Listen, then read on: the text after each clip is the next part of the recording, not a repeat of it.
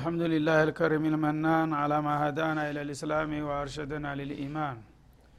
وأنزل هذا القرآن الكريم بالبرهان وأرسل لنا أفضل الرسل بأفصح اللسان. فله الحمد والشكر على هذه النعم العظيمة والآلاء الجسيمة. والصلاة والسلام على خير خلق الله وخاتم رسل الله. الذي قال ما اجتمع قوم في بيت من بيوت الله.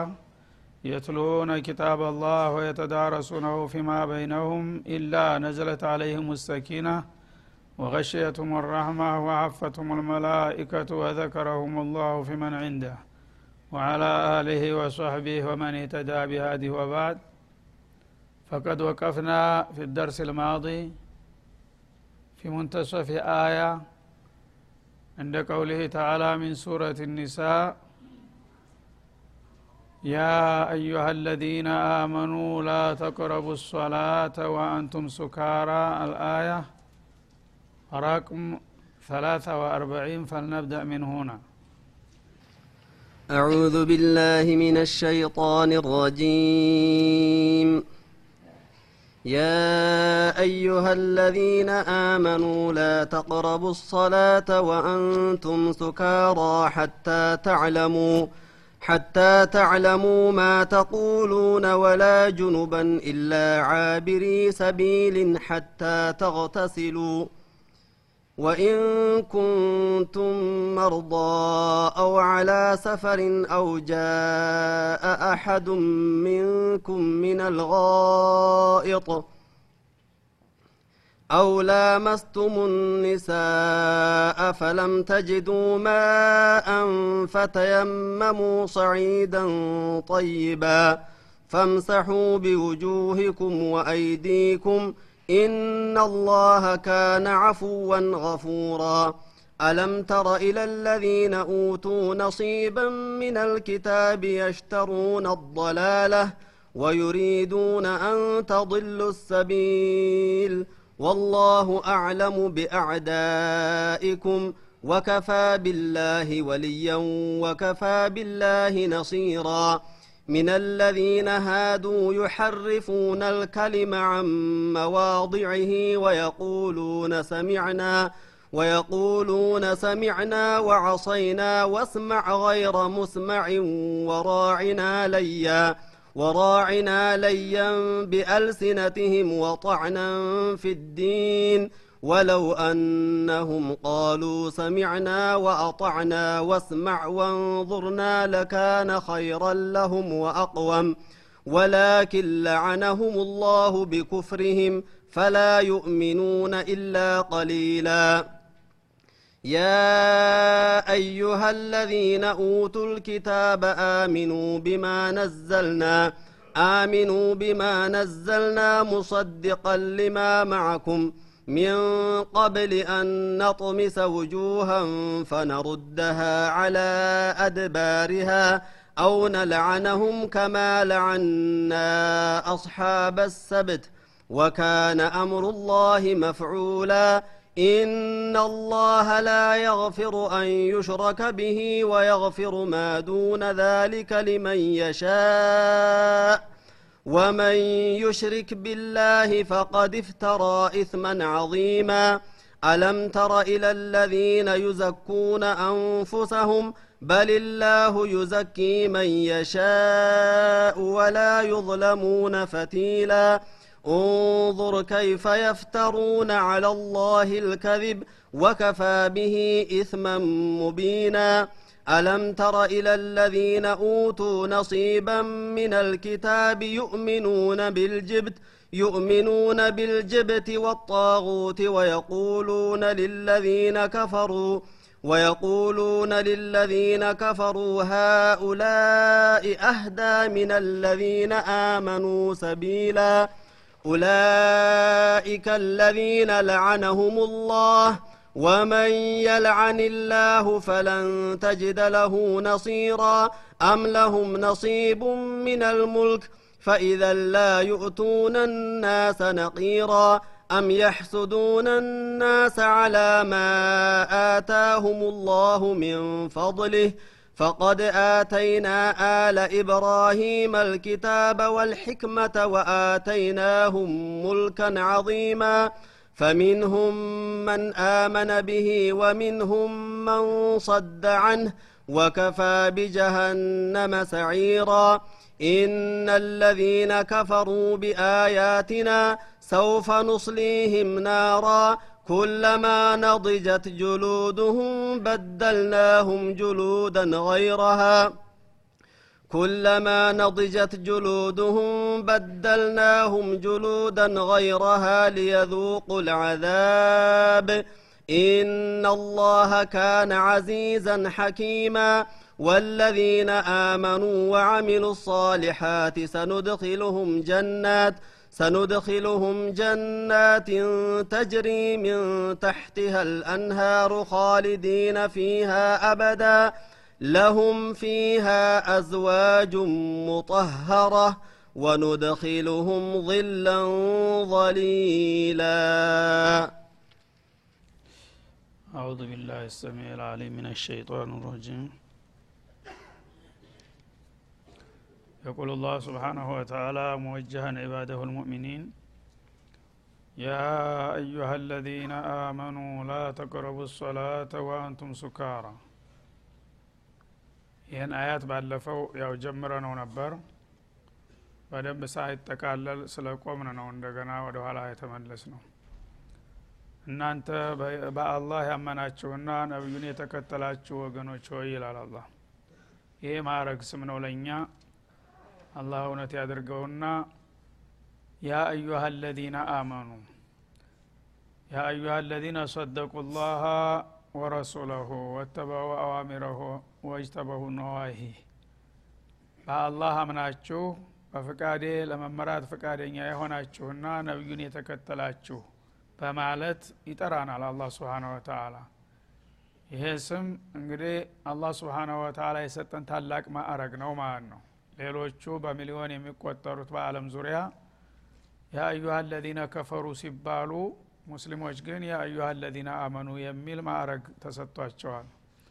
ግን ስም ብቻ ወይም መጀመር በቂ አይደለም። ስማቸውን በተግባር ማረጋገጥ ስለሚጠበቅባቸው ነው ይህንን አጠራር የሚጠራቸው። ጅምራችሁ መልካም ነው ግን ጅምራችሁን በተግባር አረጋግጡት። አማኝ ከሆናችሁ እለት በእለት የምትታዘዙትን ነገር መስራት የተከለከላችሁትን መከልከል ይጠበቅባችኋል። ከዛ ከተግባር በተንሸራተታችሁ ቁጥር ከእምነት ልትወጡ ትችላላችሁ ማለትን ይጠቁመናል ማለት ነው። እናንተ በአላህ ያመናችሁ ላ ተቅረቡ ሶላተ ወአንቱም ሱካራ ስግደትን አትቅረቡ እናንተ በስክረት ላይ እያላችሁ ይላል። እና ሰበበ ንዝሉ በሰፊው ባለፈው ተገልጿል አወለል አምር ላይ አላህ ስብሓንሁ ወተአላ በሙጅተመዑ በጣም የተለመዱና ለብዙ ጊዜ ስር ሰደው የቆዩ መጥፎ ባህሎችን ለመቀየር በስልትና በዘዴ ነበረ የሚጠቀመው ማለት ነው። ሰው የተመረዘበትን ነገር አንድ ቀን በድንገት ልቀቅ ቢሉት ሊለቅ አይችልም። ያን ችግር ስለሚያውቀው አላ ስብሓናሁ ወተአላ የኸምር የሚባል ነገር አስካሪ መጠጥ አረቦች ተምግብ የበለጠ ነበረ የሚያስጨንቃቸውና ያን ነገር አንድ ጊዜ አቁሙ ማለቱ ስለማይቻል ደረጃ በደረጃ ቀስ በቀስ እያግባባና እንዲሁም በስልት የተወሰኑ ጊዜያቶችን እየሸራረፈ በመውሰድ ልምምድ አድርጎ ነው። በመጨረሻ እንደገና ፋል አንቱም የሚለውን አያት አውርዶ ያስቆመው ማለት ነው። ስለዚህ በዛ ሂደት ላይ ነበረና በዛ ወቅት መጀመሪያ ስክረትን እንደሚጠላው ገለጸ ማለት ነው። እናንተ በሰካራም ሆናችሁ እኔ ፊት በሶላት ቁማችሁ እንዳትሰግዱ። እንግዳውሳ ሰክሮ ላለመስገድ መጀመሪያ በስግደት ሶላት አለመጠጣት በስግደት ወቅት አለመጠጣትን ያስከትላል ማለት ነው። እና ይሄ ቁሙ ጨርሳችሁ አትጠጡ ከተባሉ እንደ ይህማ ከቀረብን ምን ህይወት አለን ብለው አፍርሰው እንዳይሄዱ እንዳይበረግጉ ያው ልማዳችሁ እንዳለ ይሁን። ቢያንስ እንኳን በሶላት ጊዜ ስክረት እንዳይኖርባችሁ ተጠንቀቁ። ሶላት እንደሚታወቀው ሰው በፈለገው ሰዓት ሳይሆን ጌታ በመደበው ወቅት ነው የሚሰገደው። እነ ሶላት አለልሙነ ኪታብ መውቁታ እንዳለው ማለት ነው። ስለዚህ የእነሱ የመስከሪያ ጊዜ መሸጋሸግ እንዳለበት ነገራቸው። የእሱ ሶላት ያው ከመደቡ ፈቃ ይልምና ማለት ነው። እና በስግደት ሰዓት ሰካራም ሁናችሁ ስግደትን እንዳትቀርቡ ምክንያቱም ሰው ሰካራም በሚሆንበት ጊዜ ራሱን መቆጣጠር አይችልም አእምሮ የለውምና ማለት ነው። ያኔ ደግሞ የሚናገረውን ነገር ስለማያቅ ምናልባት ከሊመተል ኩፍር ሊናገር ይችላል ሶላት ላይ ቁሞ ማለት ነው። ሀታ ተዕለሙ ማተቁሉን የምትናገሩትን ነገር ጠንቅቃችሁ እስከምታውቁ ድረስ። አንድ ሰው ጤናማ አእምሮ በሚኖረው ጊዜ ራሱን ይገዛል የሚለውን ነገር መዝኖ መጥኖ ነው የሚናገረው መጥፎና በጎውን ለይቶ አቅሉ በሚሄድበት ጊዜ ግን አፉ የገባለትን ነገር ዝም ብሎ ይዘባርቃል ማለት ነው። ወላ ጁኑበን እንደገና ተራካሽ ሁናችሁም ሶላትን አትቅረቡ አትቅረቡ ኢላ አቢሪ ሰቢል መንገድ አላፊ ታልሆናችሁ በስተቀር ይላል። ሶላቱን ብቻ ሳይሆን የመስገጃ ቦታውን ራሱ መስጂድ እንዳይገቡ ጀናባ ያለባቸው ሰዎች ከለከላቸው ማለት ነው። ግን ቢቀድር ዶሩራ በአስፈላጊው መጠን ነው የተከለከሉት ሙሉ በሙሉ ሳይሆን። ማለት መስጅዱ ያው የሰፈር መሀል ነው የተሰራው የነቢ መስጅድ አለ ሰላቱ ወሰላም ዙሪያውን እንትኖች መንደሮች ነበሩ። እና በግራና በቀኝ በፊትና በኋላ ያሉ መንደሮች ሲተላለፉ ወደ ጎረቤት አማካይ ቦታ ስለነበረ መስጅዱ ዙሪያውን በር አለው። እንዳሁኑ ያው ዘመናዊ መስጅድ አይደለም ዘመናዊ ምንጣፍ የለውም አሸዋ ነው እና በዛ ባሸዋ ላይ በዛ በር ያሉት ሰዎች ወደዚህኛው በር አልፈው ለመሄድ ወደ መንደር ለመሸጋገር ይጠቀሙበት ነበር። ከዚህ በኩል ያሉትም በዚህ ቆርጠው በዚህ ይወጣሉ ማለት ነው። ይሄ ነገር እንግዲህ ማህበራዊ ጉዳይ ስለሆነ ይሄ በር ተተዘጋባቸው ዙሪያ እንደገና ጥምጥም ሊሄዱ ነው ማለት ነው። ያ እንዳይሆን ጀናባ ያለባቸው እንኳ ሰዎች ሳይቀሩ በመስጅዱ አቋርጠው መሄድ ይፈቀድላቸዋል። ግን ቁጭ ማለት ወይም መተኛት አይፈቀድላቸውም ማለት ነው። እና የመስጅድ ቦታ እንግዲህ ምን ያህል የተከበረ መሆኑን ያመለክታል ማለት ነው። ጀናባ ያለበት ሰው መስገዱ ብቻ ሳይሆን የተከለከለው ለስግደት በተመደበው ቦታ ላይ አልፎ መሄድ ራሱ አይፈቀድለትም። ለዶሩራ አልፎ ለመሄድ ብቻ ታልሆነ በስተቀር በመስጅድ መግባቱ ራሱ አይገባውም አለ ማለት ነው። ሀታ ተግተሲሉ እስከምትታጠቡ ድረስ ከተጣጠባቸው ያው ጀናባ ወረደ ከዛ በኋላ ሶላትን መስገድ ይቻላል በመስጅድም ውስጥ መቀመጥ ይፈቀዳል ማለት ነው። ወኢን ኩንቱም መርዷ ህሙማን ከሆናችሁ ደግሞ በበሽታ ከተያዛችሁ አው አላ ሰፈር ወይም በረጅም ጉዞ ተተጠመዳችሁ አውጃ አሀዱ ሚንኩም ምን ልጋኢጥ ወይም ከእናንተ አንድ ሰው ወደ መጠዳጃ ቦታ ሂዶ ደርሶ የመጣ ከሆነና አውላ መስጡሙ ኒሳ ወይም ደግሞ ሴቶችን ተተገናኛችሁ የተተነካካችሁ ማለት መገናኘትን ለማሸሞር ነው። ከሴቶች ጋር ግንኙነት ካደረጋችሁና ፈለም ተጅዱ ማአ እነዚህ የተጠቀሱት ነገሮች ሁሉ ነዋቂዱ ውዱእ ናቸው። በዚህ ምክንያት ውዱአችሁ ከፈረሰባችሁና ውዱአችሁን ለማደስና ለመመለስ ውሃ ሳታገኙ ከቀራችሁ ፈተየመሙ ሰዒደን ጠይባ በውሃ ፈንታ ንጹህ የሆነ አፈር ያገለግላችኋልና ንጹህ የሆነውን የመሬት ገጽታ ለመጠቀም ሞክሩ ይላል ማለት ነው። እና ተየሙም ለሀደሰል አክበርም ለሀደሰል አስገርም ይጠቅማል። እና ፈምሰሑ ቢውጁሂኩም ተየሙሙንም ማደራረጉን ባጭሩ ገለጸው ማለት ነው። ተየሙም ስታረጉ ለሀደሰል አስገርም ሆነ ለሀደሰል አክበር ጀናባ ያለበት ቢሆን ወይም ውዶ ለማድረግ የሚፈልገውም ቢሆን በተየሙም አካል ክፍሎች ላይ በሚደረገው ነገር ልዩነት የለውም ለትልቁም ለትንሹም እኩል ነው ማለት ነው። እሱም ምንድ ነው ሁለት የአካል ክፍል ብቻ ነው የሚታበሰው። አንደኛ ፈምሰሑ ቢውጁሂኩም ፊቶቻችሁን እበሱ ወአይዲየኩም እጆቻችሁንም እንደዛው ይላል ማለት ነው። እና ተየሙም የሚያደርግ ሰው ጀናባን ቢኖርበት ወይም ደግሞ ሴቶች ወራባ ሲጨርሱ ወይም የወሊድ ሲጨርሱ ውሃ ታጡ የሚታጠቡበት እንዲሁም ደግሞ ውዶ የፈረሰበት ሰው ውዶውን ለመመለስ ፈልጎ ውሃ ታጣ ማድረግ ያለበት ምንድን ነው በሁለት መዳፎቹ መሬትን እንደዚህ አድርጎ ይመታል ማለት ነው። ንጹህ መሬት መሆን አለበት። ነጃሳ የተበከለ ቦታ እንዳይሆን ማለት ነው። እዛ ንጹህ መሬት ላይ ሙሉ መዳፉን እንደዚህ ተጣለ በኋላ ያነሳና እሱን አራግፎ ፊቱን ሙሉ በሙሉ ውዶ እንደሚያደረግ ሰው ከአናት ውስጥ አገጩ ተጆሮ እስከ ጆሮ ያለውን ያብሳል ማለት ነው። ከዛ በዛው እንደገና መዳፎቹን መጀመሪያ ግቢያቸው መሬት ነክቷል የዛ ጊዜ ደርሶታል። እሱ አያስፈልግም። ጀርባውን የቀረው ጀርባውን እንደዚህ ያረግና በዚህ መልክ ተዚህ ደግሞ እንደዚህ ያረግና እንዲህ ያረጋል። ተጅ አንገት በላይ ብቻ ነው የሚያስፈልገው ማለት ነው። አንገት በላይ ያለው ውጩም ግቢውም ይታበሳል ፊት ይታበሳል። ይሄን ካደረግ ተየሙም አደረግክ ማለት ነው። ስለዚህ ቢዶርበትን ዋሂዳ አንድ ጊዜ ብቻ ነው መሬት የምትነካው ከዛም እንደገና ፊትህንና እጆችን አንገታቸው ድረስ ነው የምታብሰው። በቃ ይሄ ነው። ለጀናባ የሚሆን ለውዱ የሚሆን ተየሙም ሌላ ነገር የለም ማለት ነው። እና ሌላ ሪዋያ አንዳንድ ሪዋያዎች አሉ ዶርበተይን የሚላሉ አንድ ሁለት ጊዜ ነው መሬት የምትነካው አንደኛ ለፊትህ ሁለተኛ ለእጅህ የሚል አለ። እንደገና ደግሞ ኢለል ሚርፈቀይን እስተ ክንዲህ ድረስ ማበስ አለብህ የሚሉ የፊቅ ክታቦች አሉ። ያ በውዶ ቀይ ሰው ነው ማለት ነው። ቅያስማ ቢሆን ኑሮ በቅያስ ቢከድማ ኑሮ ጀናባ ያለበት ሰው እንደ አህዮቹ አቧራ ላይ መንከባለል ነበረበት ሙሉ በሙሉ አማር እንዳደረጉት ማለት ነው። ያ አይደለም። ሩክሷ ነው አላህ የሰጠው። አፈር በመሰረቱ ያቆሽሻል እንጂ አያጸዳም። ግን አላህ ስብሓን ወተላ ቢሕክመት ይህንን ሩክሷ ከሰጠ እነዚሁ የታዘዙትን አካሎች ብቻ ካደረግ ዶርበተይንም አያስፈልግም ኢለልሚርፈቀይንም አያስፈልግም። በዚህ ብቻ መጠቀም ትችላላችሁ ብሏል ማለት ነው ስለዚህ ተየሙም በማንኛውም መልኩ ይሄ ነው። ፊ ሶሒሐይን በሚገባ በሶሒሕ ሀዲስ በቡኻሪና በሙስሊም ተብራርቷል ነቢዩ በተግባርም አሳይተዋል። ኢነማ የክፊካ አንተፍዓለ ሀከዛ ብለው ለአማር ብኑ ያሲር አስተምረዋልና ተየሙም በዚህ መልክ ነው የሚደረገው ማለት ነው። ግድ እስተ ክንዴ መለቅለቅ አለብኝ ግድ ደግሞ ደጋግሚንት ማለት አለብኝ ካልክ አድርግ ግን ጌታ ያዘዘ ይሄ ነው ማለት ነው እና فامسحوا بوجوهكم ፊቶቻችሁንና وأيديكم እጆቻችሁን እበሱ።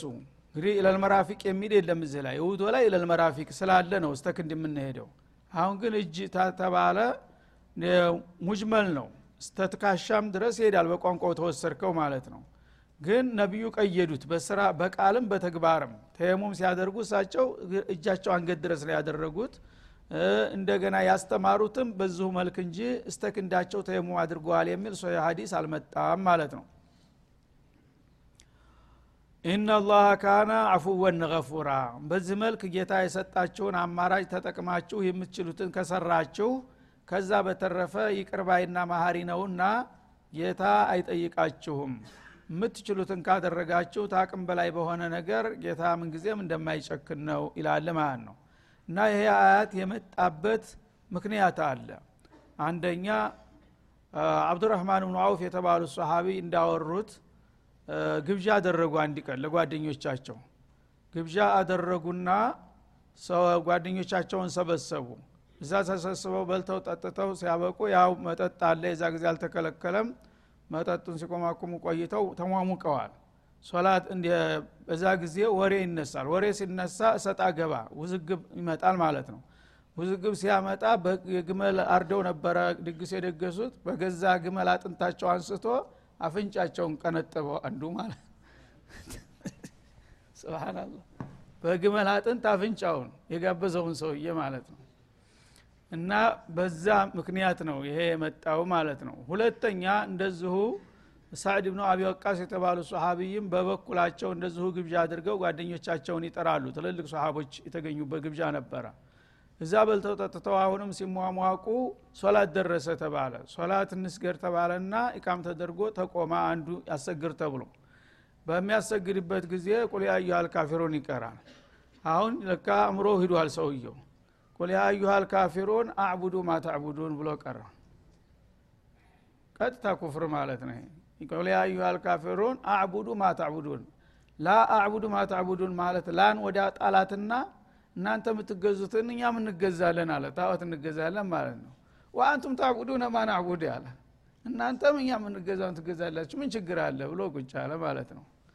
እና ያነ እንግዲህ ሲያበቁ እንዴት እንደዚህ ብለ ቀራ ምናምን ሲሉ አያቅም እሱ አቅል የት አለ? ኧረ እኔ ትክክል ነው የቀራሁት ብሎ ክርክር ስለዚህ በዛ ሳቢያ አቅል ስለሌለው ነው። ምን ያድርግ? ወትሮ የሰው ልጅ አቅል ከሌለው የሚናገረውን ያቃል እንዴ? ላ ተቅረቡ ሶላተ ወአንቱም ሱካራ ሀታ ተዕለሙ ማ ተቁሉን። እና በስክረተ ላይ እያላችሁ ሶላት መስገድ የለባችሁም። ምክንያቱም ከሊመተል ኩፍር ትናገራለህ የምትናገረውን አታቅምና በዚህ መልክ ተዛሬ ጀምራችሁ ስክረት እያለባችሁ ሶላትን እንዳትቀርቡ በማለት አስጠነቀቀ ያው ይሄ የመጀመሪያ አካባቢ እያለ ነው። በአራት ደረጃ ነው እንግዲህ ከምር የተከለከለው። በሁለተኛ ደረጃ ነው ይሄ የመጣው ማለት ነው። ከዛ ቀጥሎ ደግሞ የሳሉነከ አኒል ከምር ወልመይሲሪ ቁል ፊሂማ ኢትሙን ከቢር የሚለው መጣ። ከዛ የመጨረሻ ሱረቱል ማኢዳ መጥቶ ገላገላቸው። ስለዚህ በዚህ ቅያስ እንግዲህ ናላን የሚያዞር ነገር አእምሮን የሚፈታተን ነገር እያለብህ ወደ ሶላት መግባት እንደሌለ ያመለክታል ማለት ነው ሌላም ነገር አንዳንድ ጊዜ ሰው ታቅም በላይ የሆነ ውጥረት ውስጥ በሚገባ ጊዜ ራሱን መቆጣጠር ያቅተዋል። እንደዚህም እንቅልፍ የያዘው ሰው ራሱ በእንቅልፍ ላይ ሶላት እየሰገድክ በጣም እንቅልፍ ከተጫነህ ተወውና ተኛ አሉ ረሱል አለ ሰላቱ ወሰላም። ለምን አላሁመ እግፊር ላለሁ ብላ አላሁመ ላ ተግፊር ሊ ልትል ትችላለህ? ስለዚህ ትንሽ አንድ አስራ አምስት ደቂቃ አሳልፈ እንደገና ተነስተ መስገድ ይሻላል በማለት ከልክለዋል። ስለዚህ የሰው ልጅ ሚዛኑ አእምሮ ነው። አእምሮ ከሌለው ከእንስሳ የተሻለ አይደለም። የሚያወራ እንስሳ ነው የሚሆነው አፉ የመጣለትን ነው እና የሚሰበስበው የሚወረውረው ማለት ነው። እና በዚህ መልክ አላህ ስብሓናሁ ወተላ እንግዲህ ሙእሚኖች መጀመሪያ አእምሯቸውን መጠበቅ እንዳለባቸው ከዛም ደግሞ ችግሩ ከተፈጠረ በዛ በችግር ሰዓት ወደ ሶላት መምጣት እንደማይገባቸው ነገረ።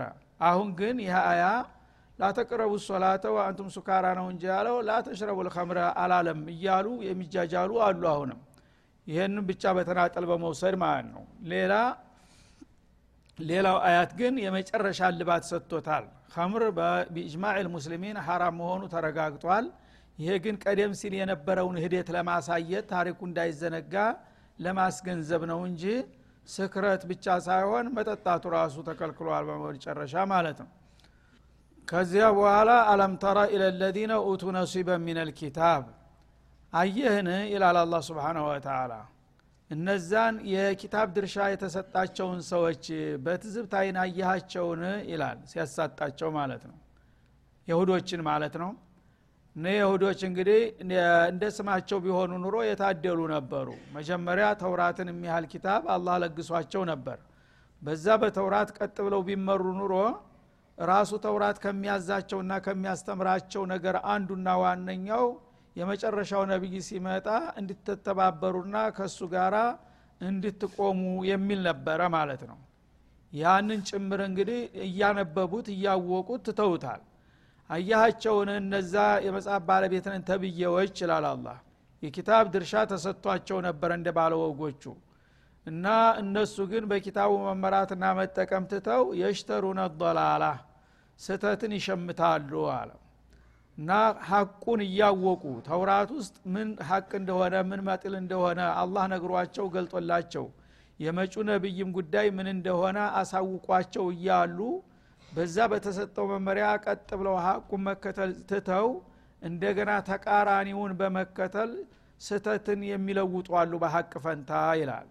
ወዩሪዱን አንተዲሉ ሰቢል ይህም በበቃቸው ባልከፋ እንደገና ራሳቸውን ማሳሳታቸው ሳይበቃቸው እናንተ ሙስሊሞቹ ደግሞ አላህ የመራችሁን መንገድ እንድትስቱና እንደነሱ ጥፋት ላይ እንድትወጥቁም ይጥሩላችኋል በማለት አጋለጠ ደባቸውን ማለት ነው። እንግዲህ የሁዶች ነቢዩ መሐመድ አለህ ሰላቱ ወሰላም ቁርአን ይዘው እንደሚመጡ በእርግጠኝነት ያውቁ ነበረ ይናገሩም ነበረ። ከመናገርም አልፈው አካባቢውን መጥተው እዛ የሰፈሩት መዲና ያን ድል ቀዳሚ ሊሆኑ ነበረ ማለት ነው። በመጨረሻ ግን በምቀኝነት ታውረው ይመጣል ተብሎ የተነገረለት ይሄ ሳይሆን ሌላ ነው ገና ይመጣል እያሉ ማወናበድ ጀመሩ። ራሳቸው በሀቅ ፈንታ ውሸትን መረጡ። ራሳቸውን በራሳቸው አታለሉ ማለት ነው። እንደገና ደግሞ የራሳቸው ጥፋት አልበቃ ብሎ ወዩሪዱና አንተዲሉ ሰቢል እናንተ የዋሆቹ ደግሞ ተሽላችሁ እስላምን በመቀበላችሁ እንዴት በለጡን ብለው በምቀኝነት ተናደው እናንተንም ከአውራ ጎዳናው አፈናቅለው ጉርቢያ ውስጥ ሊጨምሯችሁ እየደቡና እየጣሩ ነውና ይህን ወቁና ተጠንቀቁ ሲል ወዳጆቹን አስጠነቀቀ ማለት ነው። አሁንም እንደዚህ ነው የሁዶች ስራ።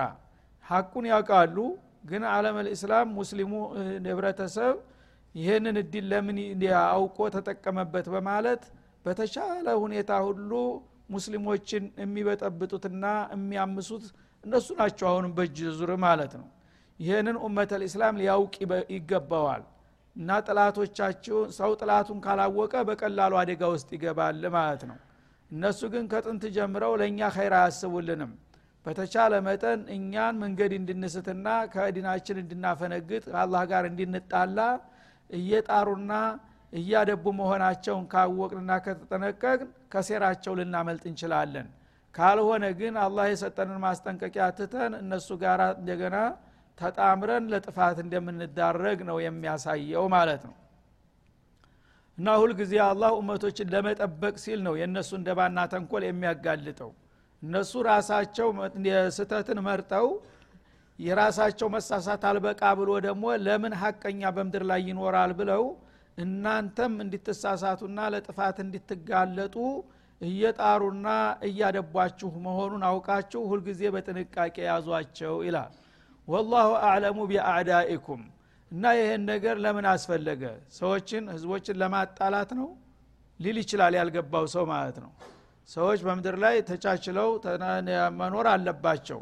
ማህበራዊ ህይወትን መደጋገፍ ነው ሰው ሊወጣው የሚችለው እና ገሌ ጥላትህ ነው ገሌ እንደዚህ እያስበብህ ነው ገሌ ተተባለ። ማን? ሰዎችን ማጣላት ነው የሚሆነው ማለት ነው? አላህ እንዴት እንዲህ ይላል? ሊል ይችላል ሰው። ይህንን መልስ ይሰጥሃል ማለት ነው። አሁን ክፍለ ጊዜው ስለተገባደደ ረፍታ ረፍታ አድርገን እንደገና እንመለሳለን። ወሰለ ላሁ ሰለማ አለ